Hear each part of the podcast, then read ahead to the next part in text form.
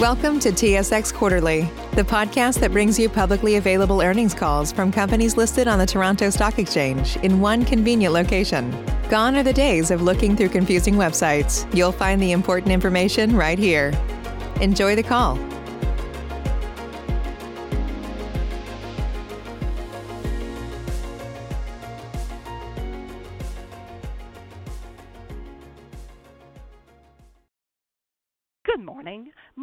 Sylvie, and I will be your conference operator today. At this time, I would like to welcome everyone to Canadian Pacific's third quarter 2021 conference call. The slides accompanying today's call are available at www.cpr.ca. All lines have been placed on mute to prevent any background noise. After the speaker's remarks, there will be a question-and-answer session. If you would like to ask a question, simply press star then number one on your telephone keypad. And if you would like to withdraw your question, please press star then number two. And I would like to introduce Maeghan Albiston, AVP, Investor Relations and Pensions, to begin the conference. Thank you, Sylvie.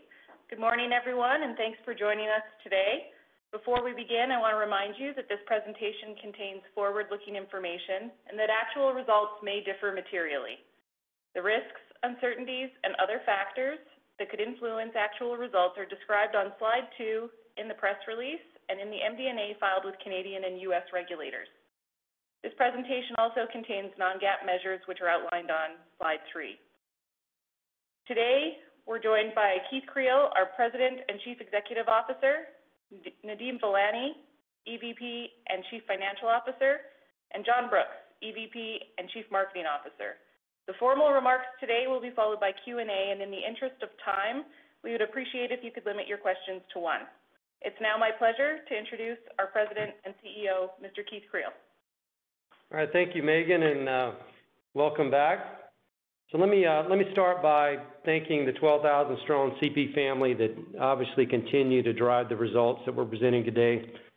Um, as we're all aware, the industry has experienced some pretty unique volume challenges in the quarter. And as you've seen in our press release, we've updated our volume guidance to reflect those challenges. But in spite of that, uh, we've reaffirmed our guidance for double-digit EPS growth uh, in 2021. Uh, the team remains focused on the elements we can control, delivering excellent service for our customers and managing our resources in lockstep with our business, which obviously creates a compelling value for our shareholders. The results themselves, uh, the collective efforts, third quarter revenues more than 1.9 billion, an increase of 4% year-over-year, an operating ratio of 59.4, driving earnings growth of 7%. Uh, continued improvement in train weights and lengths as we continue to become more productive at Canadian Pacific. All-time records in fuel efficiency in the quarter. Uh, happy to say that we've improved our fuel efficiency by more than 20% just over the last decade, which makes CP's ESG value proposition even more compelling for our customers, and the time's never been more important to the customers or to the environment. So that's something we're certainly excited about. Uh, John's gonna speak to it. Another record quarter in domestic intermodal, building on four consecutive record years.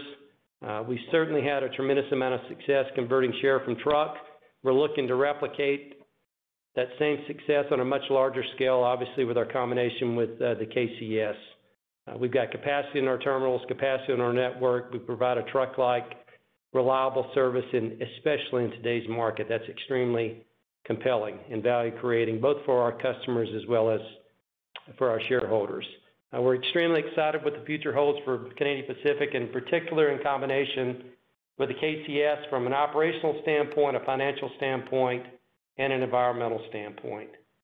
So with that said, let me say a couple things about the KCS. Obviously, it's been a journey, an epic journey. Uh, it's been a great battle, I think one for the ages, but one we were extremely proud to participate in and extremely pleased with the outcome. Uh, so speaking to the path forward, as we're all aware, September 30th, the STB reaffirmed our trust approval, uh, which certainly we were pleased by that decision. We plan on filing a merger application with the STB before the end of this month. We continue to expect to close the transaction actually in the fourth quarter. That's still a very real potential outcome. We're making some progress with COFECE, which is encouraging. So assuming that continues to proceed, uh, well as it is now. Um, we've got our comments back from the SEC on our F4. We intend to have our shareholder meeting December the 8th. Uh, we expect to have solid support from our shareholder base in, support of this historic combination. With those things said, we do see a path to get closed in the fourth quarter, and at a worst case, uh, perhaps that rolls over into the first quarter, but again, we're focused on the fourth. From there, the STB will begin their review process of the merger, which we expect uh, to take 10 to 12 months. Obviously, we make commitments as part of the application that we'll honor, but the facts of the combination are extremely unique. Uh, I know some have spoken to concessions, and I'll say this now and happy to take it in questions. Significant concessions are, required to offset losses of competition, issues of network overlap, issues of predatory pricing, or poor service, which this combination uniquely uh, does not represent any of those concerns. We've got zero overlap, zero shippers lose an option. We're going to create new competition, new service options for our shippers, uh, which are all very positive, compelling facts that support this combination. The combination is going to unlock capacity and create the first U.S. Mexico Canadian railroad at a time that's it's never been needed more.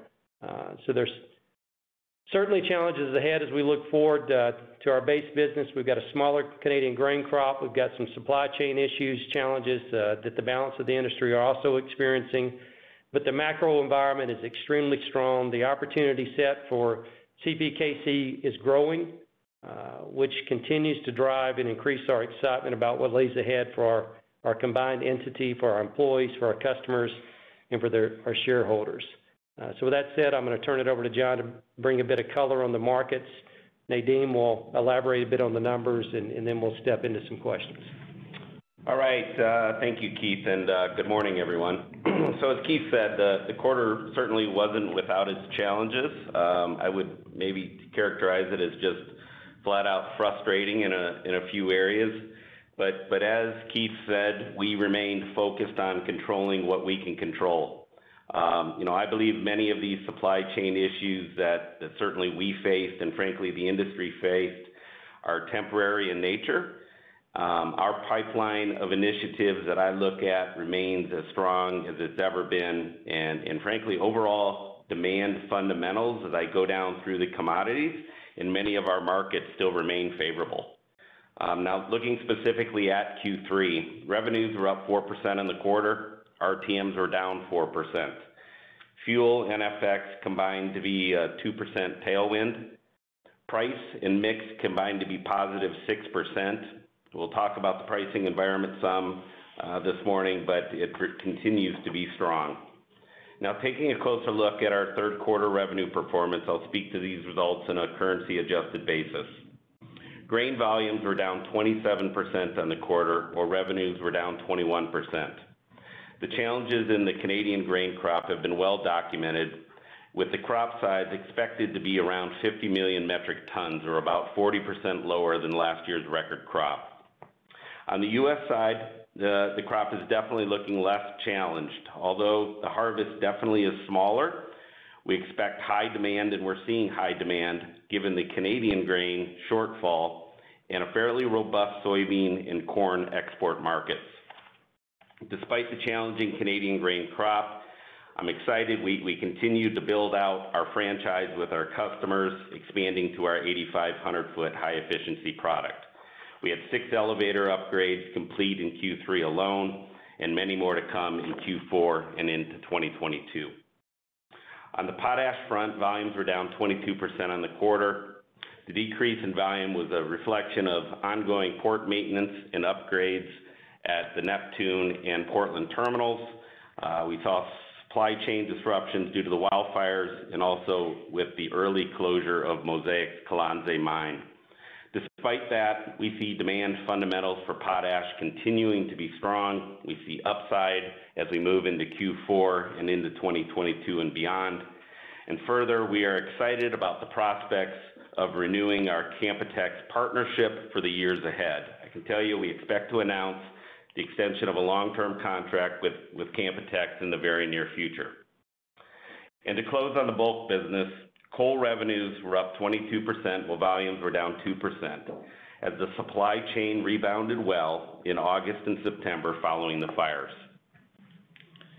Moving on to the merchandise side of the business, the energy chemicals plastics portfolio saw revenues increase 27% to a record Q3. Excluding crude, ECP volumes were up 10% as we continue to see recovery and strength and growth in our refined products and plastics. DRUbit started shipping in Q3 and ramped up quickly to more than 15 trains per month. We are excited about the stable long-term viability of this business and the pipeline competitive nature of this new product. Forest Products volumes were down 3% and revenues were up 10%. We saw volumes decline sequentially as lumber prices fell off their record levels in Q2. In MMC, revenues were up 35% and volumes increased 30%, largely driven by recovery in the demand for steel and frac sand. Steel capacity utilization and prices continue to drive growth in our steel and metals franchise. Automotive revenues were down 8%, while volumes were up 3% on the quarter. We lapped our Glovis contract in September, and like all the other roads, continue to see the impacts from ongoing chip shortage. Q4 will be choppy on the automotive front as we see this chip shortage continuing, and frankly, it's volatile from week to week. Looking into 2022, though, dealer inventories remain low, demand continues to be strong, and we see good opportunity for the automotive business to bounce back in 2022. Finally, on the intermodal side of the business, quarterly volumes were up 4%, where revenue was up 16%, another Q3 record. We have now had four consecutive record quarters in domestic intermodal. With our reliable service product and capacity for growth, we continue to perform well in this space, anchored by our strong retail franchise. The two things two things in particular that really excite me on the domestic intermodal front, on September 1st, we opened our Pacific Transload Express, our new Vancouver transload facility in partnership with Maersk. The direct port-to-rail transload facility is one of a kind in Vancouver and will take approximately 100,000 truck moves per year off Vancouver roads. The customer support to this facility has been extremely strong, and I can tell you we're already talking about expansion. Secondly, I'm excited about the sequential growth we've seen in our domestic intermodal with our new Atlantic Canada service. We have driven a 39% increase in volume through Saint John domestic intermodal versus Q2 2021. On the international front, we performed extremely well in the quarter as we onboarded COSCO OOCL and the Maersk volumes continued to grow. We continue to see strong demand, and we are working closely with our customers to manage the ongoing supply chain congestion. We expect challenges in the international intermodal space to persist into 2022. So Let me close by saying, while we continue to battle some of these temporary supply chain issues and challenges, and certainly we monitor and work closely around the Canadian grain crop, the CP team is focused on the things we control and making our own luck in this marketplace. We remain committed to delivering quality service for our customers, while at the same time improving our overall customer experience. As I look further out, the network combination between CP and KCS will create a new set of service and route options for customers while enhancing competition across North America. The positive feedback from customers, transloaders, short line partners on bringing these two networks together has been overwhelming, and the list of opportunities continue to grow. With that, I'll pass it over to Nadeem. Great. Thanks, John, and good morning. I am proud of the results this team produced on the quarter, especially given some of the challenges John mentioned. We faced some transitory headwinds on certain business segments, and while some of those will persist in the near term, we will manage them in the same way you've come to expect from this team. On the quarter, adjusted operating ratio was 59.4%, which is a 120 basis point increase from Q3 2020. Softer volume environment and higher fuel prices put pressure on the operating ratio, partially offset by the strong pricing environment John spoke to. Uh, looking at the results, you'll note that we adjusted a total of 98 million in costs related to the KCS transaction. 15 million from purchase services and other, and 83 million below the line in other expense. This is largely pertaining to some pre-issuance interest rate hedges. I'll speak to the adjusted results on a currency-adjusted basis this morning. Taking a closer look at a few items on the expense side, comp and benefits expense was up 2% or 6 million versus last year. The primary driver of the increase was additional training and headcount, along with higher accruals on long-term incentives. Fuel expense increased 65 million or 49%, primarily as a result of higher fuel prices, partially offset by a 2% improvement in fuel efficiency. Equipment rents was down 6 million or 16% as a result of lower price paid for pooled equipment despite higher IMS volumes. Depreciation expense was 203 million, an increase of 6% as a result of a higher asset base. Purchased services was 288 million, adjusted for acquisition costs, an increase of 19 million or 7%. The main driver of the increase was increased casualty costs in the quarter and incremental spend from the British Columbia wildfires. Moving below the line, as expected, other components of net periodic benefit recovery was up 9 million, reflecting lower discount rates. Income tax expense decreased 20 million or 11%, primarily as a result of tax recoveries related to the Kansas City transaction and a lower effective tax rate. Rounding out the income statement, adjusted diluted EPS grew 7% to $0.88 in the quarter. Moving on to the free cash flow to wrap things up. We generated strong cash from operations in the quarter with an 11% increase. Year to date, we have over 1.2 billion dollars in free cash generated. We continue to invest in the railroad and are on track to meet our 1.55 billion guided CapEx spend for the year. We remain disciplined stewards of capital with our industry-leading adjusted ROIC of 15.9%. Our balance sheet and liquidity remain very well positioned with leverage of 2.4x adjusted net debt to adjusted EBITDA, well within our targeted range. Our share buyback program remains paused. While leverage will increase with the pending KCS transaction, we remain committed to our BBB+ credit rating and will reduce leverage back to our targeted range over approximately 24 months. So while Q3 had some challenges, the network is running well, and we remain on track to deliver on our guidance of double-digit EPS growth. We have a strong team in place and a transformational opportunity in front of us. So with that, I'll turn things back over to Keith.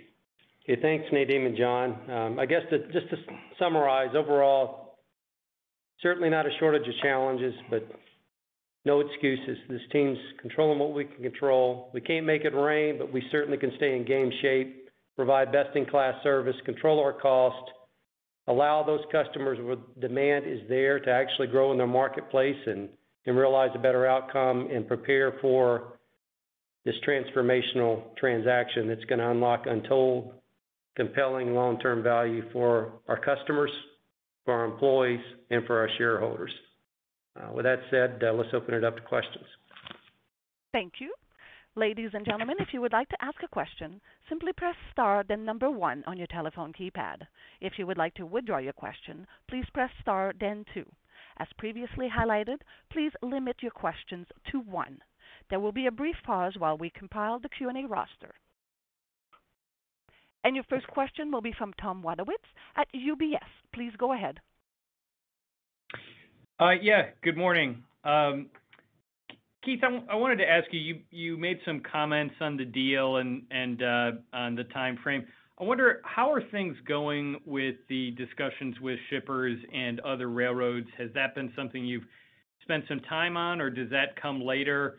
And would you say that there, you know, is there anything of interest in those discussions, uh, you know, in terms of, you know, going well or resistance, both from the uh, uh, conversations with other railroads and with shippers?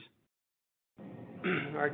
Great question, Tom. I can tell you this, uh, obviously, you know, we're not a team that that waits for things to come to us. We go to the issues, and we've approached that. We've worked very progressively so far with shipping organizations. Obviously, we had an opportunity to have some discussions initially that we've rekindled since we've, you know, become reengaged with with the KCS. They're progressing well.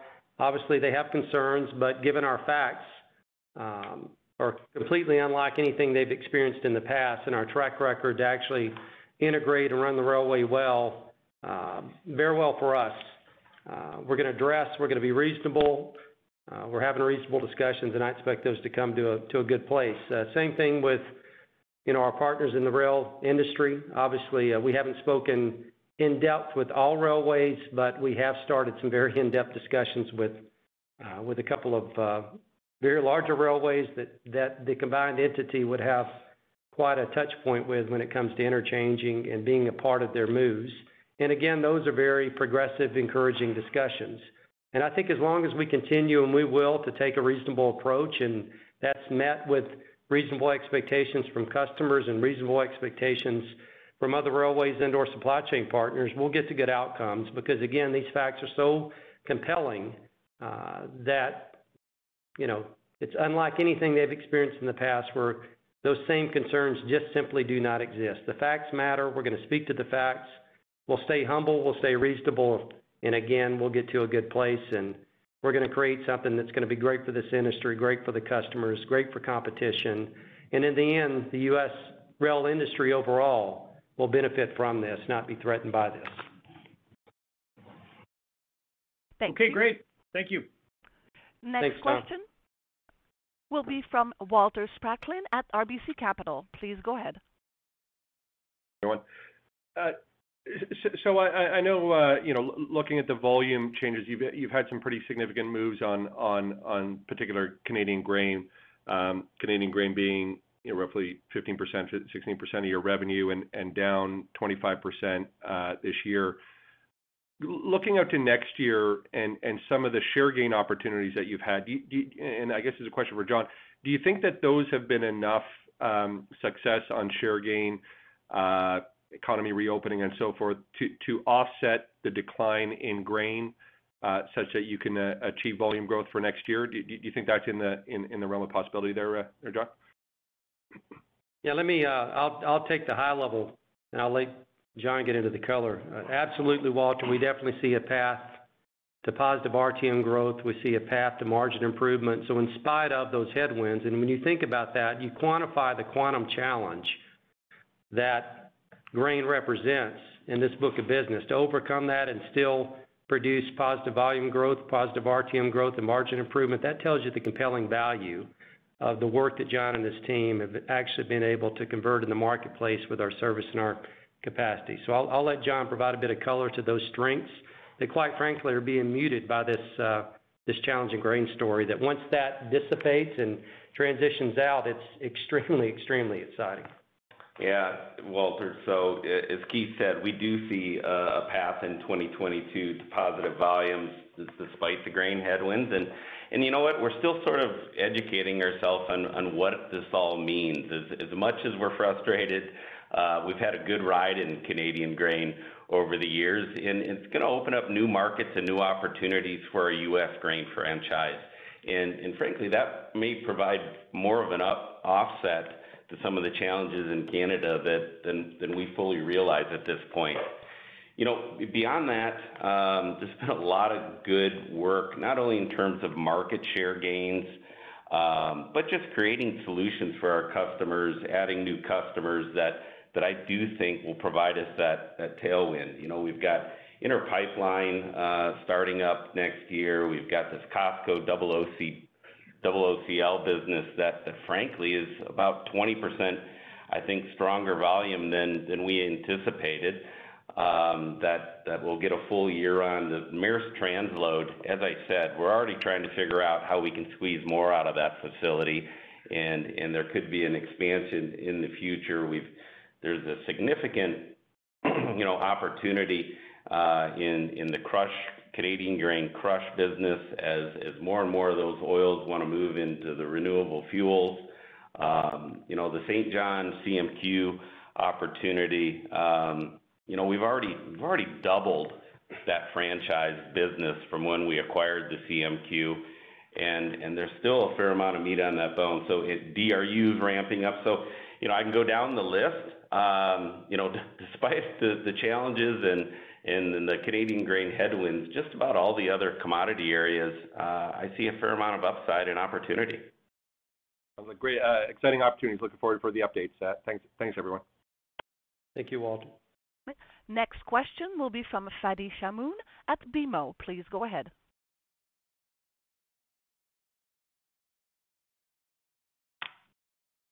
Fadi, please unmute your line.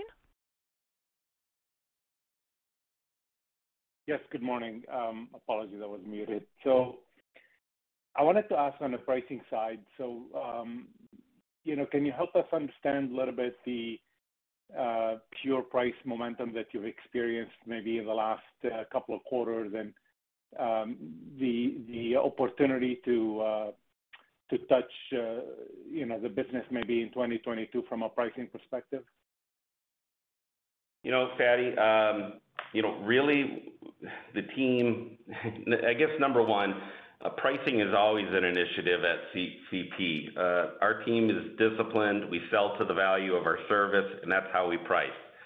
Um, we've long talked about, you know, the pricing environment in good times being that 4% plus in maybe more challenging times, you know, slightly inflation plus uh, on the lower end. Um, you know, we're seeing we're seeing pricing Uh, has accelerated through the year. Um, you know, we've got about 25% of our book roughly uh, renewing here in Q4. Again, I expect to be on the upper end of that range. As I look to 2022, um, you know, I don't know about you, but I don't see a lot changing, um at least right now in terms of the truck markets, in terms of capacity and sort of, I think ongoing discipline growing with the other rail carriers in terms of how they're valuing their service. Um, so I'm looking to 2022 to be um, to shape up maybe very similar to what we've seen in 2021.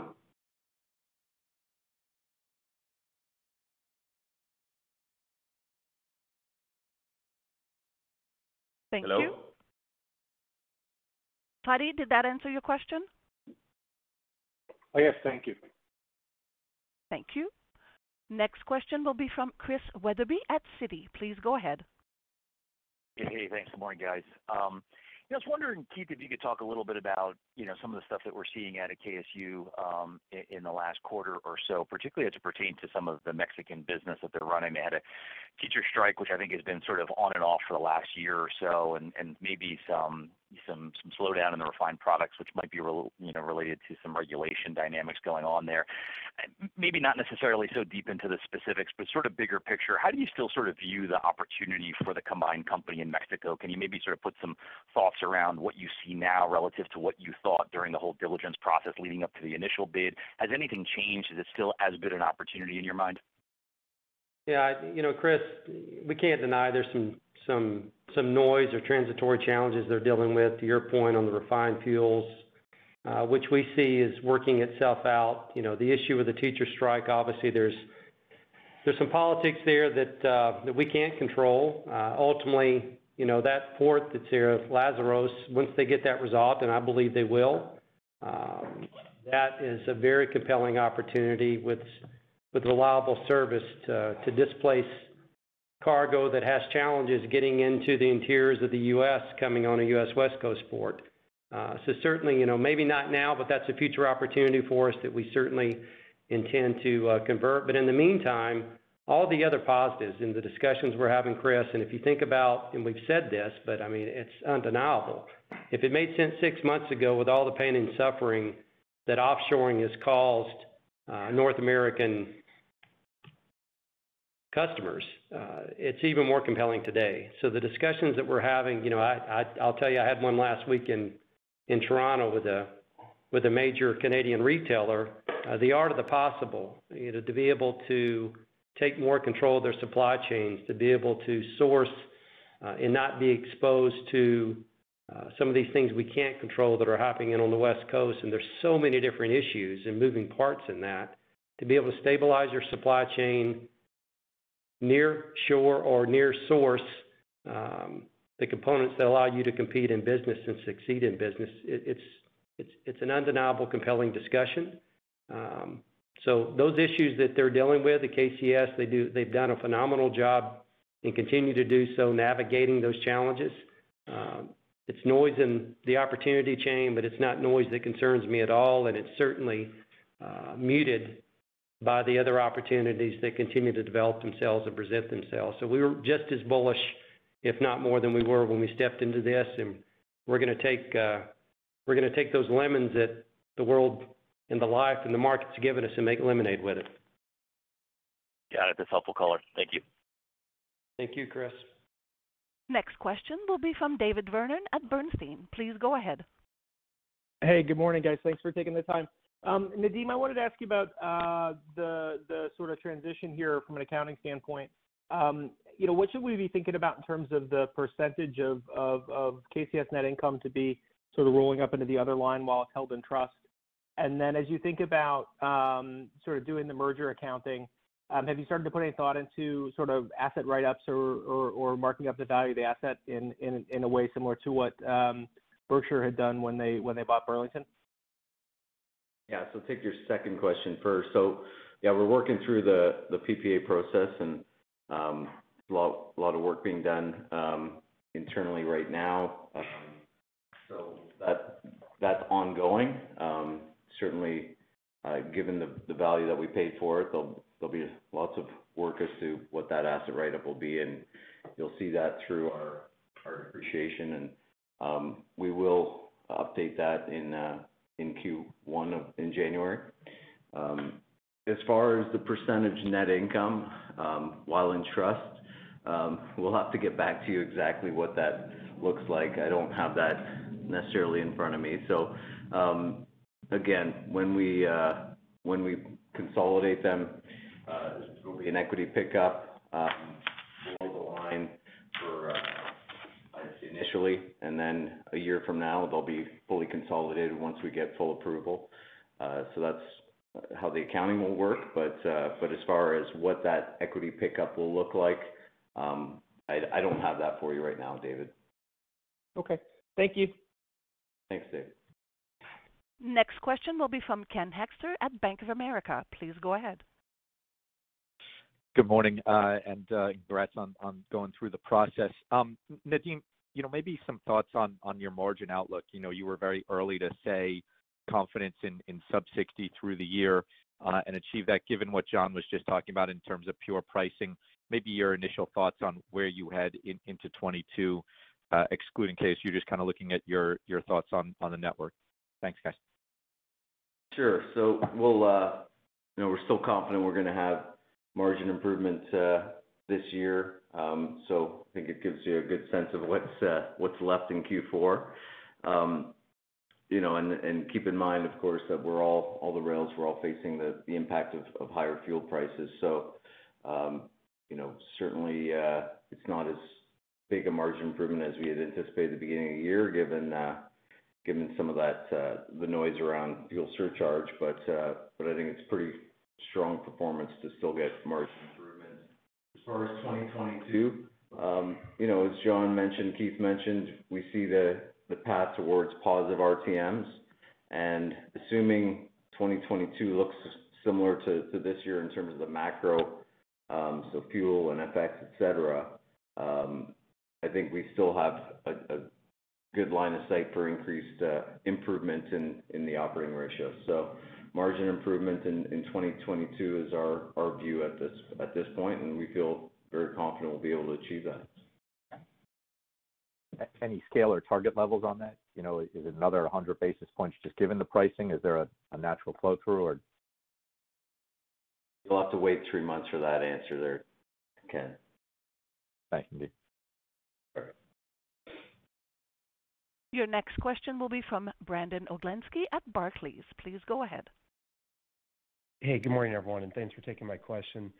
Uh, John, you know, we've heard and seen so much about congestion on uh, U.S. West Coast ports especially. Can you talk about how maybe you guys are approaching the situation differently and how the situation is in Vancouver? Yeah. Uh, so, Brandon, maybe a couple thoughts on that is, um, and I'm just kind of going back to Keith Lemon's to Lemonade. Um, You know, a year ago, we were a one port railroad, uh, essentially Vancouver. Uh, you know, we've added uh, through the CMQ, East Coast, Atlantic Coast access.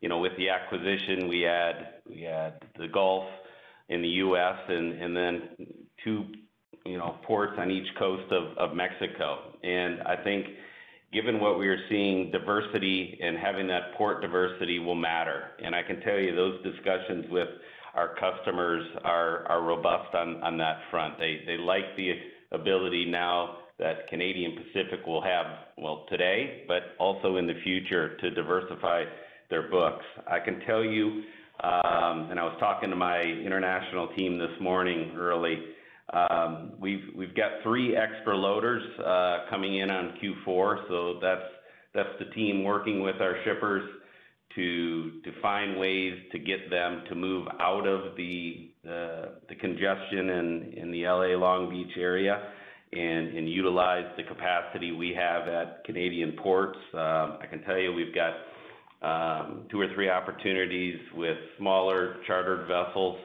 Uh, which we would look to also bring into either our East or West Coast ports, um, to try to not only alleviate the congestion, but drive some revenue in that capacity we have in those areas. Um, I think the bottom line, it's gonna be hard, at least it's hard to quickly decouple um, for these steamship lines, you know, what they're facing. But we're optimistic that this will drive longer term change. And with the ability of our new network to touch all these ports, we think presents a tremendous opportunity for the future. Thanks, John. Yep.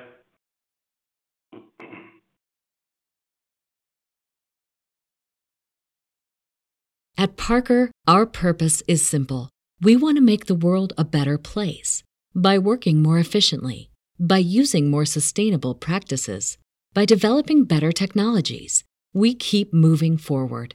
With each new idea, innovation, and partnership, we're one step closer to fulfilling our purpose every single day. To find out more, visit parker.com/purpose. Parker, engineering your success.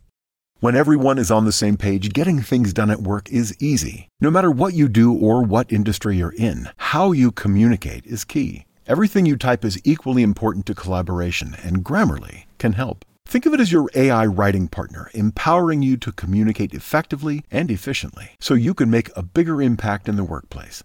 96% of Grammarly users say it helps them craft more impactful writing. And as the gold standard of responsible AI, Grammarly is your secure AI writing partner that allows your team to make their point and move faster. By understanding your writing and context, Grammarly provides relevant, personalized suggestions. And with Tone Suggestions, you can navigate even the most difficult work conversations. You can also save time from spending hours editing drafts to just seconds with one click. Sign up and download Grammarly for free at grammarly.com slash podcast. That's G-R-A-M-M-A-R-L-Y dot com slash podcast. Easier said, done.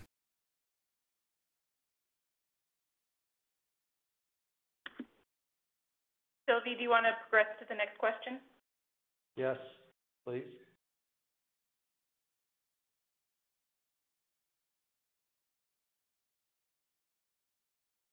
Please go ahead, Justin. You're next.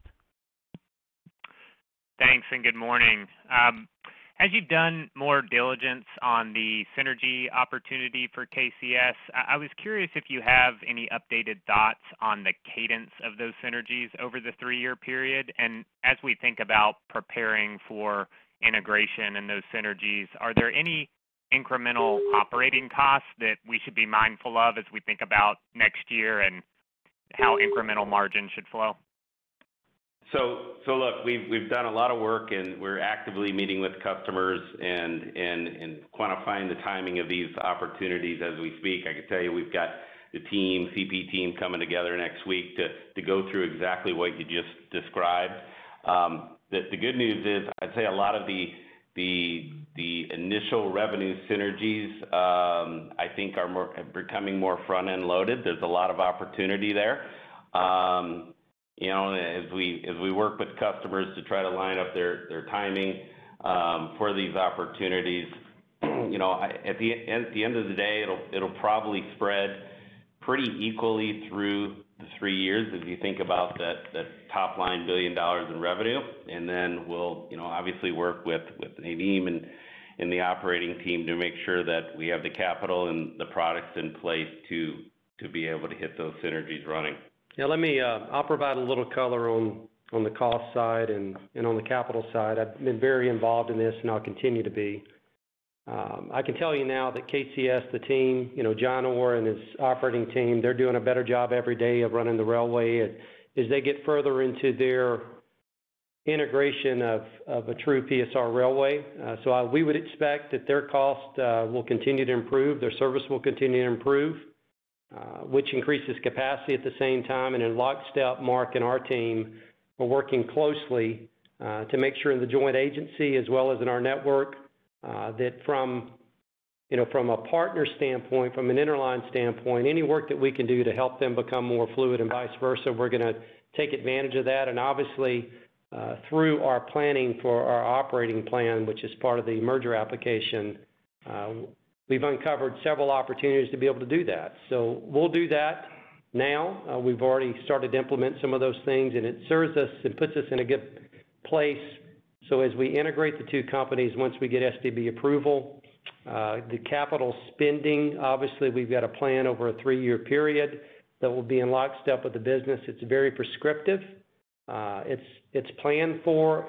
There's nothing that's surprising in it at all. But what it will allow in a very short period is a CP-like and a CPKC pro forma environment, uh, operating experience, with similar margins, similar train lengths, Uh, you know, once we get to the end of that three-year period, and a lot of capacity to grow with our customers in a very reliable, uh, compelling value proposition. So so we're excited about it. Um, we're not resting on our laurels. We're actively engaged in that process, and we'll continue to be as we go through the STB uh, review process and then pro forma as we execute and convert and exceed those synergies. Next question will be from Konark Gupta at Scotiabank. Please go ahead. Thank you, operator. Good morning, everyone. Um so John, just wanted to kind of dig into uh, your comment um, you had about uh, you know how you are kind of easing supply chain congestion at, let's say, Vancouver and how you know the St. John's and CMQ they have increased the business. Can you speak to you know are you seeing um, you know any discussions or having any discussions or seeing any interest from shippers or steamship lines and in incremental sort of west to east or west to south uh, shift in shipping lanes uh, due to supply chain constraints uh, perhaps or or maybe other opportunities? Yeah, Konark, we are. Um, you know, I think initially many of the steamship lines were apprehensive to make uh, or attempt to make massive changes in terms of their flows, hoping that this would be uh, you know, fairly short term in nature now that this has continued on, and I think most expect will will bleed into 2022. I would say those discussions are accelerating. Um, you know, as I've said, we've worked with these steamship lines to maybe reconfigure some of these boats in terms of how they load, um, or to, you know, in some cases where typically a vessel would come into Vancouver and then drop down to Seattle, Tacoma, and then maybe head back overseas. You know, look, what are the opportunities to to maybe eliminate that Seattle-Tacoma stop, um, you know, 'cause it might take 20 to 30 days out of out of the cycle of that of that vessel and make a quicker turn. Um, so we're looking at all those those options. And as I said, we're we're starting to see some, I would say, better momentum in terms of those opportunities. We're gonna see some of that in Q4, and I think that accelerates as you move into 2022 as these issues persist. Thank you. Your next question will be from Jason Seidel at Cowen. Please go ahead. Jason, please unmute your line. Sorry about that, guys. Uh, wanted to talk a little bit about your domestic intermodal and the long-term opportunities of keeping some of this freight that you've taken off the highway, because, you know, clearly right now, we're probably in one of the most congested truck markets that I've ever seen. What percentage of this business that you've taken, let's say, over the last year, year and a half, do you think you're gonna be able to keep on the railroad? You know, Jason, here's the interesting thing about the domestic intermodal front. I think we believe that the opportunity to convert this traffic, um, you know, maybe not direct, that is directly running on truck, but but actually growing the rail wallet share with our base retail customers has has existed. We've got the shortest routes. We've got the best service. We control the capacity in our terminals. It allows for quick turn of trucks. And I can tell you, since we've implemented our demand management program, um, that we, you know, we spoke extensively about back at our Investor Day, it's allowed our customers to really help manage their supply chains and when they and frankly, get the opportunity to potentially pay a cheaper rate or a premium rate, depending on how they wanna flow their traffic into their distribution centers. And, and that's allowed us to to really smooth out our train lengths. Um, but I think it's also created a product that makes this this business we've converted sticky long term. So you think it's more of a supply chain shift from your customers? Yeah. Yeah, and, and again, I as much as there is a nice pop we've seen relative to maybe some incremental loads given this environment, this isn't an overnight thing. This has been building the last two, three years, and I think we're we're we're experiencing and enjoying sort of the fruits of our labor. And again, I do believe it stays sticky to CP, and we continue to enjoy that freight.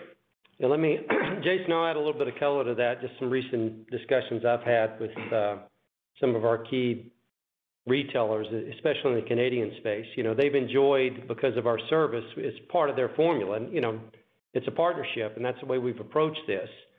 And you can say the words, "Help your customer grow so you can grow with them," but when you're a key enabler in their meaningful growth and they're taking market share from their competitors, then you become part of that recipe that gets baked in. So as long as you provide that reliable service, uh, that value proposition, Uh, customers don't shy away from paying a fair rate increase.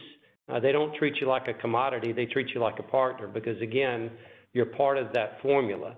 And especially, and this is unique to our network in Canada, given the long lengths of haul, given the way the distribution centers are set up, and all these key metropolises, uh, these key urban centers, we have land capacities that we've used as part of that formula, as well as terminal capacity. And you match that up with our superior service running reliably from node to node, from town to town, uh, from distribution to distribution center. Again, you become baked in and part of the integral recipe for their success.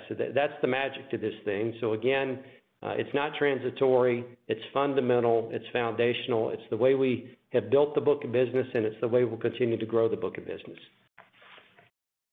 That's great color, and I appreciate the time as always, gentlemen. Thank you. Next question will be from Scott Group at Wolfe Research. Please go ahead, Scott.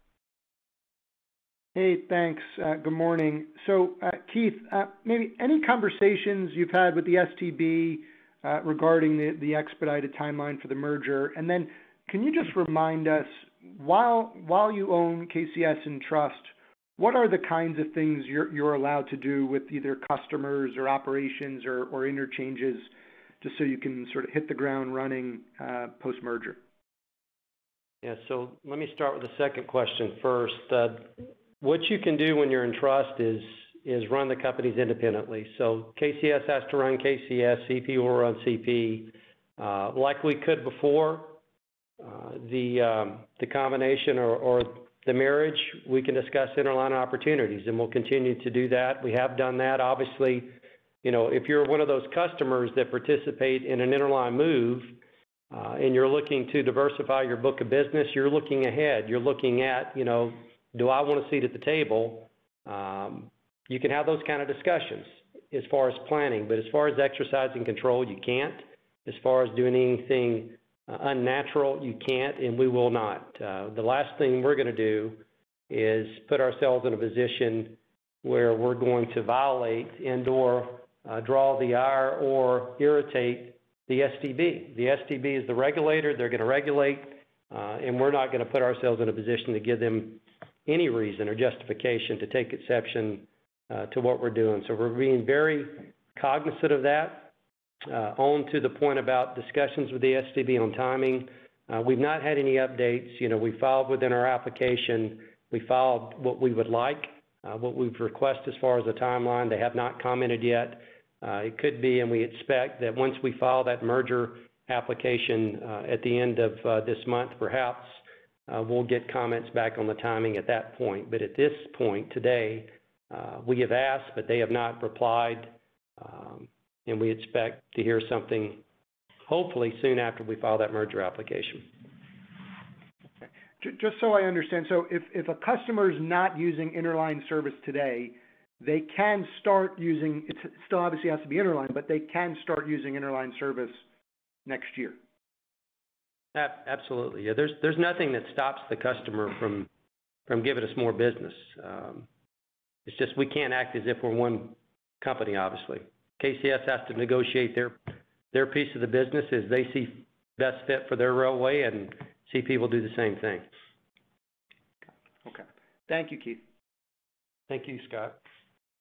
Your next question is from Brian Ossenbeck at J.P. Morgan. Please go ahead, Brian. Hey, good morning. Thanks for taking the question. Uh, John, I want to come back to you on the on the coal market, maybe some of the things that could offset the Canadian grain uh, for next year. So this year's been really strong for coal despite some of the supply chain challenges and the market share shift. Uh, so maybe you can talk about what's what's driving that, and just given where prices are and expected to be here for the foreseeable future, do you think you're going to see some mines come back to life? Is there volume upside as you look into the fourth quarter into 22, and again to possibly offset some of those Canadian grain challenges? Going back to that list you were running down earlier. Thank you. Yeah. So, you know, we've, you know, beyond Teck, which uh, as I said, rebounded quickly coming out of the fires, uh, they're gonna turn in, you know, a pretty strong growth year-over-year, I think over 26 million metric tons. Uh, as you described, the met pricing environment continues to be strong, and I think Teck has, and as we work closely with them on on plans for 2022, we expect uh, a fair amount of growth opportunity right there. Um, you know, we initially had modeled, um, you know, more of the business running to Neptune. We see opportunity with, uh, you know, Westshore to play a role in this as you look at 2022. Um, you know, in addition to that, we've seen a good bump in our U.S. coal volumes.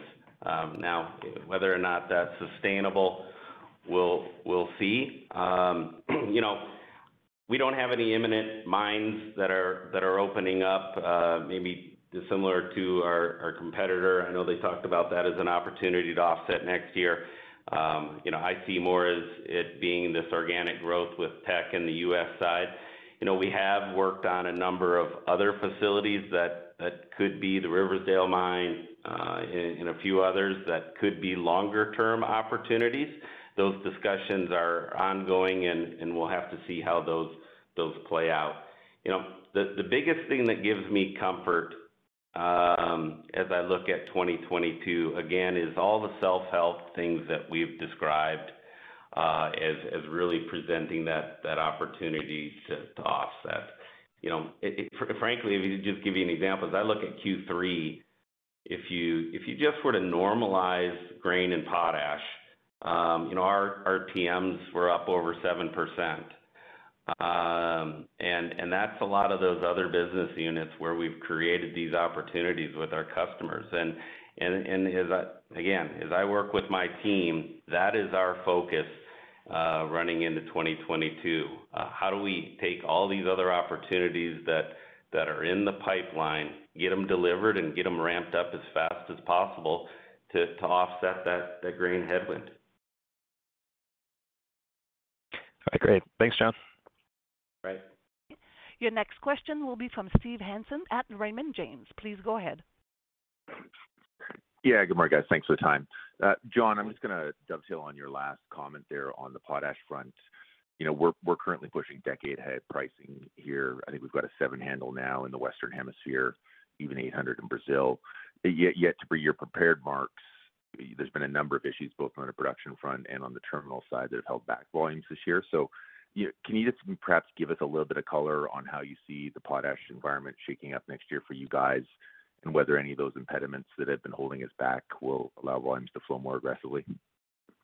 Yeah, I think, Steve, that this is a good news story. I was actually meeting with the Canpotex team here just in the last few days and talking about their projections. I'm not gonna speak for them, but they have a pretty strong growth trajectory.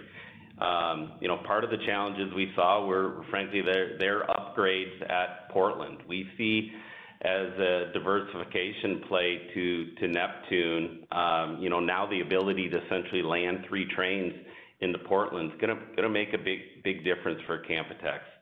Um, so, you know, whether it's it's Canpotex and their growth expectations, um, I think world fundamentals around grain and feed and fuel and the need for those nutrients all remain, you know, very positive. Uh, K plus I can tell you, um, similarly has has strong growth projections, uh, you know, not only in terms of their ability to up their their export capabilities, but but also their domestic opportunities. So, so I I do see potash, uh, Steve, as as a good growth story for us in 2022 and, and also into 2023 and beyond. Appreciate the color. Thanks. Thank you.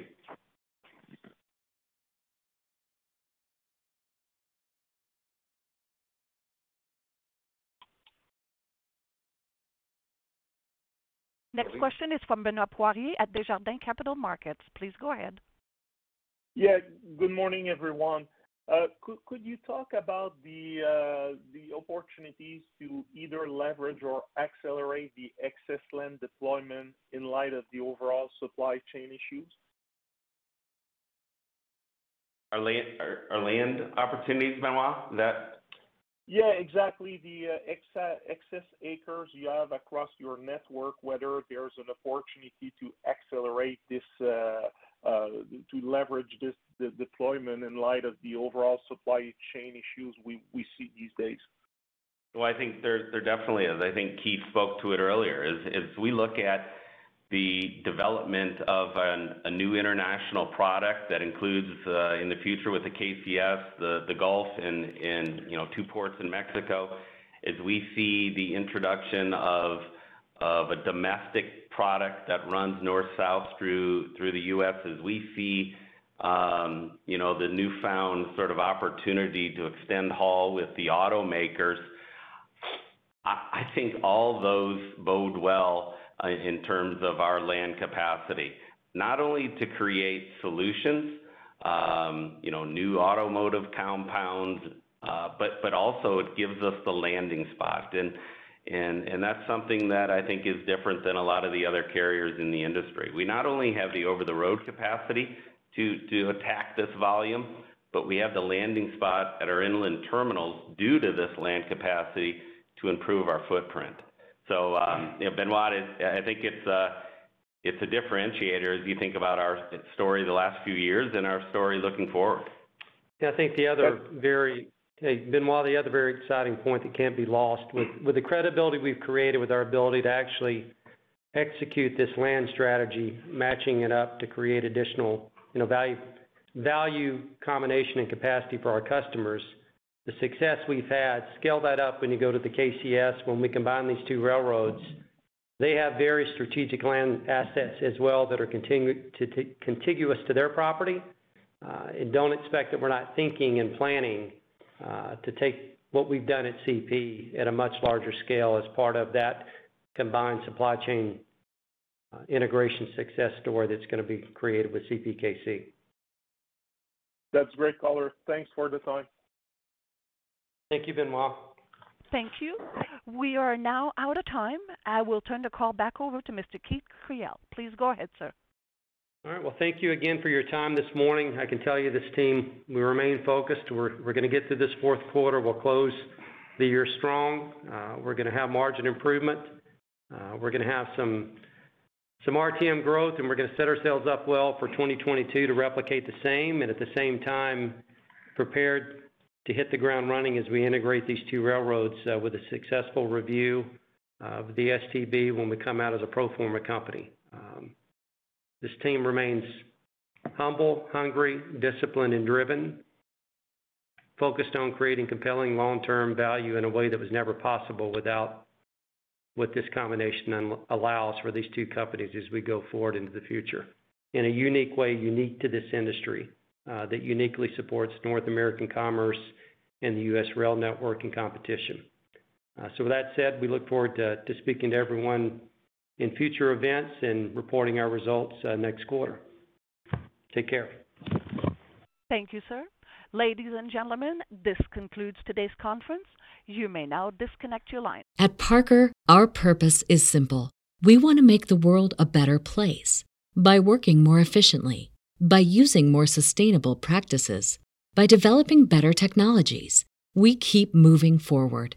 With each new idea, innovation, and partnership, we're one step closer to fulfilling our purpose every single day. To find out more, visit parker.com/purpose. Parker, engineering your success.